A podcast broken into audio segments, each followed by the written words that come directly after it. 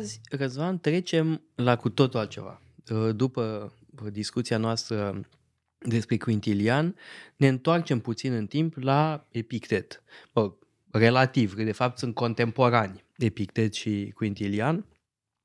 Însă uh, Epictet e marele filozof uh, stoic, da, care uh, mă rog, traversează cele două secole, 1 și 2, a trăit mult, era fusese sclav de origine din Anatolia și mă rog, se educase la Roma în vremea lui Nero, apoi a fost eliberat de stăpânul lui și și-a creat școala lui de filozofie.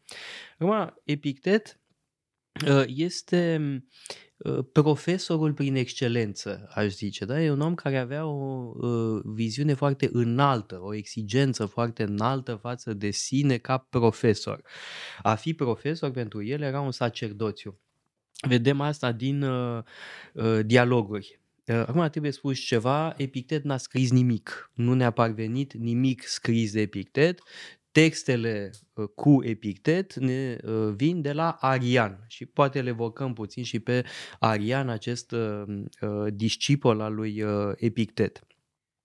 Epictet e profesor în primul rând, are o conștiință profesională, să zic, foarte exigentă, a fi profesor, o fel de sacerdoțiu, cum spuneam mai devreme, Uh, și uh, uh, el bun, a fost întâi profesor în Roma, apoi uh, pro, filozofii la un moment dat au fost expulzați uh, din Roma, s-a instalat în Grecia de Nord și acolo și-a uh, deschis uh, o școală și nici n-a mai vrut să se întoarcă. Mai târziu la Roma, în vremea uh, împăraților Antonini, a preferat să rămână acolo, uh, gândindu-se poate că o școală mai bine e uh, stabilită în afara marilor capitale, da? un oraș mai mic, da, nu știu cum e Heidelberg sau Göttingen, mm-hmm. ceva de genul ăsta față de uh, Berlin, uh, Roma uh, sau Paris sau Londra.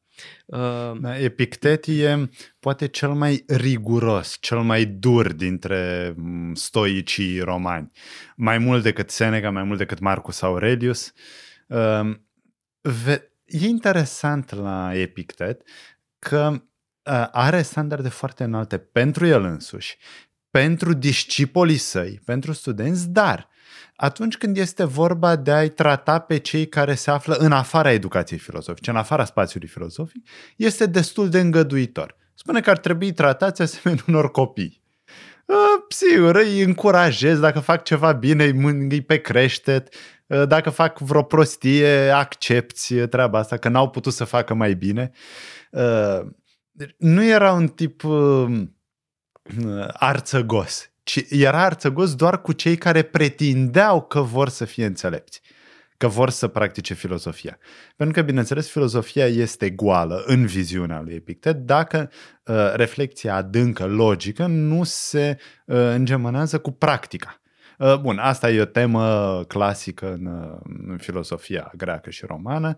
Uh, modelele lui Epictet care erau? Bun, evident Socrate, poate că de asta n-a scris nimic, Diogene, cinicul. Da, despre care vorbește cu mare respect. Cu mare admirație. Și sigur, morala cinică reprezintă un ideal pe care foarte puțini da, păi are un întreg capitol despre mm. cinicul exemplar uh, în uh, dialoguri. Da.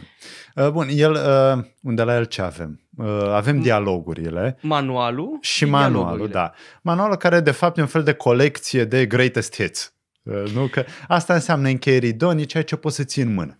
Ceva, o colecție rapidă pe care o poți să o car mereu cu tine, uh, da, astfel un ed memoir. Ai... E un ed memoir de principii și exerciții. Da, e un caiet de exerciții uh, și poate de aia are un ton aspru că vorbea despre duritatea lui uh, uh, Epictet. Pentru că manualul este uh, ce a reținut Arian din lecțiile lui Epictet, un fel de chintesență a învățăturilor lui uh, Epictet, un rezumat pe care să-l poată mobiliza oricând, cu principii și cu exerciții. Uh, eu am comparat întotdeauna uh, manualul cu uh, un espresso ristretto. Da? E foarte, foarte concentrat. În timp ce textele lui Seneca sunt precum un cappuccino cu spumă, scorțișoară, eventual și inimioară Cantitatea de cofeină este aceeași. Uh, concentrația însă diferă și modul de prezentare. Uh, Epictet, pe de altă parte, cum spuneam mai devreme, este un maître de col, este un șef de școală, ceea ce Seneca n-a fost niciodată. Seneca este un om de curte, este un uh, mare aristocrat, un om influent, un politician, un om de afaceri totodată. Epictet este profesor până în măduva oaselor, până în vârful unghilor, da? concept începe rolul lui de profesor ca un uh, uh, sacerdoțiu, este un om foarte pios, extrem de pios, uh, vorbește mereu despre Dumnezeu, despre providență, Bun, despre, despre ordinea cosmică. Zeu, da. despre Zeus. Sigur, vorbește unor și despre zei, zei dar în principiu Zeus, care este un principiu imanent al uh, lumii. Trebuie să spunem asta, că nu e vorba de un Dumnezeu transcendent care este cumva personal. în afara universului personal, nu. Este vorba de ordinea cosmică Bun, asta se leagă foarte bine de principiu stoic, uh, etic, să trăiești conform naturii. Uh, pentru că natura este... Acum, haideți să evocăm principiul cu care începe manualul, da? să uh, ne concentrăm pe ceea ce depinde de noi, să facem mereu distinția corectă între ceea ce depinde de noi și ceea ce nu depinde de noi. De noi depinde să fim fericiți, de noi depinde să gândim corect, de noi depinde să fim virtuoși. Uh, restul nu trebuie să ne preocupe, și nu trebuie să ne obsedeze. Sunt sinonime. Da. De fapt, să fii fericit, că e foarte important să excludem din zona fericirii tot ceea ce uh, este exterior. Uh, de fapt, fericirea nu are nimic de a face nici cu câți bani ai, ce avuții, ce putere ai, ce influență. Toate aceste lucruri sunt indiferente. Și aș mai vrea să spun un lucru, că multă lume înțelege formula asta greșit. Uh, Doamne, nu mă ocup de ce nu, mă de, nu depinde de mine, e o scuză foarte bună pentru nesimțire, pentru neimplicare, pentru indiferență. Epictet nu spune niciodată așa ceva. Nu spune că trebuie să fim nesimțiți, indiferenți, egocentrici, din potrivă. Uh, depinde de mine să fac o sumedenie de lucruri, uh, inclusiv starea societății românești. Depinde de fapt de fiecare dintre noi. Da? Pentru că există riscul de a interpreta greșit această formulă în sensul nesimțirii. Uh, însă, uh, dacă medităm bine uh, la acest principiu, este extraordinar și foarte important este să faci distinția corectă între ceea ce depinde și ceea ce nu depinde de tine, pentru că foarte adesea avem impresia că ceva nu depinde de noi, dar de fapt depinde de noi și viceversa. Avem impresia că unele lucruri depind de noi când de fapt ele nu depind de noi. De-aia e foarte importantă uh, capacitatea de discerne, de a discrimina, de a uh, discernământul mm. este absolut esențial. Și de fapt ce depinde de noi cu adevărat? Voința noastră. Și sigur, intelectul și mintea. Și, da, consecințele faptelor noastre, sigur, acestea nu depind de noi sau nu întotdeauna de noi.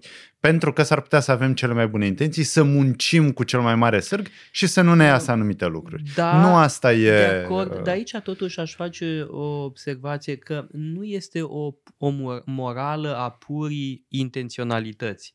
Uh, de genul, uh, am, vrut, am avut intenții bune, dar nu-i vina mea că a ieșit prost. Dacă a ieșit prost, depinde și de tine într-o anumită măsură. Bun, uh, depinde de tine măsura în care într-adevăr ai acționat în cunoștință de cauză, ai făcut tot ceea ce trebuie a făcut astfel încât uh, să... Da, pentru că și aici uh, put, unii pot invoca... Da, și să scape prea repede, prea în ușor. Sensul, doamne, asta am făcut și a ieșit prost. Da, dar puneți și mintea la contribuție. Dacă ești prost, e și vina ta. Da, uh, Acum, aș vrea să mai vorbim despre autorul acestor texte, pentru că nu Epictet este autorul uh, dialogurilor și al uh, manualului. Autorul este Arian. Uh, Arian, uh, care a studiat uh, cu Epictet și care avea un mare model uh, îl imita pe Xenofon. El se voia un nou Xenofon. Vedea în Epictet un nou Socrate și pe sine se vedea ca un nou uh, Xenofon și nu întâmplător a, a bifat practic cam tot ce a scris și Xenofon și a produs ceva echivalent. Uh, dialogurile uh, cu Epictet evident că trimit la amintirile despre Socrate, la faimoasele memorabilia ale lui Xenofon. Uh, bun, să zicem că manualul e ceva cu totul special, nu are echivalent în uh, textele lui Xenofon, dar echivalent în textele lui Xenofon are evident uh, cartea lui despre Alexandru cel Mare. Uh, despre uh, Anabasis a lui mm. Alexandru cel Mare, da? despre expediția lui Alexandru cel Mare, pentru că la Xenofon avem uh, cartea despre care am vorbit, uh, și anume Expediția celor 10.000, Anabasis de uh, Xenofon. Uh, apoi uh, Arian a și scris despre vânătoare, la fel cum a scris despre vânătoare și uh, Xenofon. Uh, Arian e un uh, mare intelectual în secolul II uh, după Hristos, uh, a studiat filozofie cu uh, Epictet și apoi a avut o carieră administrativă extrem de importantă, a avut responsabilități militare, responsabilități politice, a fost un uh, colaborator al împăratului. Uh, și e o figură foarte uh, interesantă în contextul uh, dinastiei uh, Antoninilor, da, de mare funcționar, de înalt funcționar, pardon, uh, care are o uh, formație filozofică și care pune în practică uh, învățăturile filozofice primite uh, în uh, funcțiile pe care le deține. Din punctul ăsta de vedere, a, l-a depășit pe Xenofon, cred. Pentru că a avut un rol politic mai Mult important. mai important, fără îndoială. Sigur, Xenofon a avut și el uh, influența lui, dar nu, nu la fel de mult. Da, Xenofon uh, fusese prieten cu regele Agesilaos al da. Spartei. Uh, și scrie o Da, și scris o biografie, mă rog, un elogiu da. uh, al lui Agesilaos, uh, în timp ce Arian uh, chiar a avut funcții grele, importante da, în uh, Asia Mică, a fost guvernator de provincie. Uh, Ehm, da, aș vrea să insistăm pe o idee filozofică, care, bun, siguranță e a lui Epictet, este preluată de Arian, și anume, ce dă m- identitatea omului? Ce este omul? Și uh, ceea ce mi se pare foarte original la aceștia doi e că uh, identitatea omului este definită de voință, de alegere, de fapt, de prohairesis. Ori Asta este ceva interesant pentru că, sigur, există anumite precedente. Există la Aristotel, există la stoicii greci, dar Epictet și Arian sunt cei care uh, dau formula acestei probleme a liberului arbitru. Dacă depinde, de, indiferent de influențele externe, indiferent de conjunctură, de context, ai o responsabilitate pentru că ești liber, pentru că ai această capacitate de a alege. Uh, și asta, bineînțeles, uh, Uh, uh, reprezintă privilegiu uman, o mare responsabilitate, dar și ceea ce dă speranță. Că oamenii sunt reformabili, pentru că au această capacitate de a se desprinde de mediul în care trăiesc, de a lua distanță și de a-și pune problema, este bine sau este rău ceea ce fac. Și pot să mă reformez sau nu, pot să merg pe drumul virtuții sau nu. Uh, și uh, e interesant, cred, pentru că problematica asta alegerii libere vine la pachet cu problematica necesității, uh, care este iarăși o doctrină formulată, cred, în modul cel mai clar și precis de stoici. Sigur că mai există necesitate la, la epicurie, la atomiști înainte. Sigur, dar stoicii au un rol fundamental în a, în, în a formula binomul ăsta care va deveni atât de important după aceea în istoria filozofiei. Necesitate și libertate. Necesitate și libertate, cu toate variantele pe care le va lua în lumea creștină. Nu, dacă totul este determinat și construit de Dumnezeu, mai exact care este libertatea umană și unde este aceasta. După aceea, în perioada modernă, dar sunt extrem de mulți filozofi de prim rang care se luptă cu această uh, chestiune, cu na, cum împărțim uh, universul între ceea ce este liber și depinde de noi și ceea ce este necesar. Deci Epictet e uh, extraordinar de influent și nu cred că putem să înțelegem această problematică a liberului arbitru, a libertății și a necesității, fără să facem referire la uh, sursa asta istorică în filosofie. Așa e. Uh, o ultimă remarcă, sunt anumite pasaje în dialoguri în mod special în care uneori ai impresia că citești un autor creștin. Bun, sigur că dacă citești uh, și înainte și după îți dai seama că nu e, nu, nu e chiar uh, asta. Dar uh, exigențele lui etice sunt atât de înalte, spiritualitatea lui Epictet e atât de uh, înaltă, încât uh, uneori seamănă da? cu uh, autori creștini, mă rog, din epocă sau mă rog, care apar ceva mai târziu. Uh, dar, sigur, nu e același lucru, evident. Și mai uh, e un lucru pe care aș vrea să-l evocăm la sfârșit, uh, și anume moda uh, neostoicismului uh, în vremurile noastre, E sigur că are și unele aspecte superficiale, uh, însă e un lucru îmbucurător. Da? Uh, și uh, observăm amândoi că Epictet e marea referință. Manualul lui Epictet. Sigur că uneori e prost înțeles, se grăbesc unii să tragă concluzii, însă um, Epictet e foarte în vogă tocmai în zilele noastre și cred că e un lucru bun. Uitați-vă pe site-ul paleologu.com, avem o sumedenie de cursuri pasionante și mai cu seamă o pleiadă de lectori excelenți.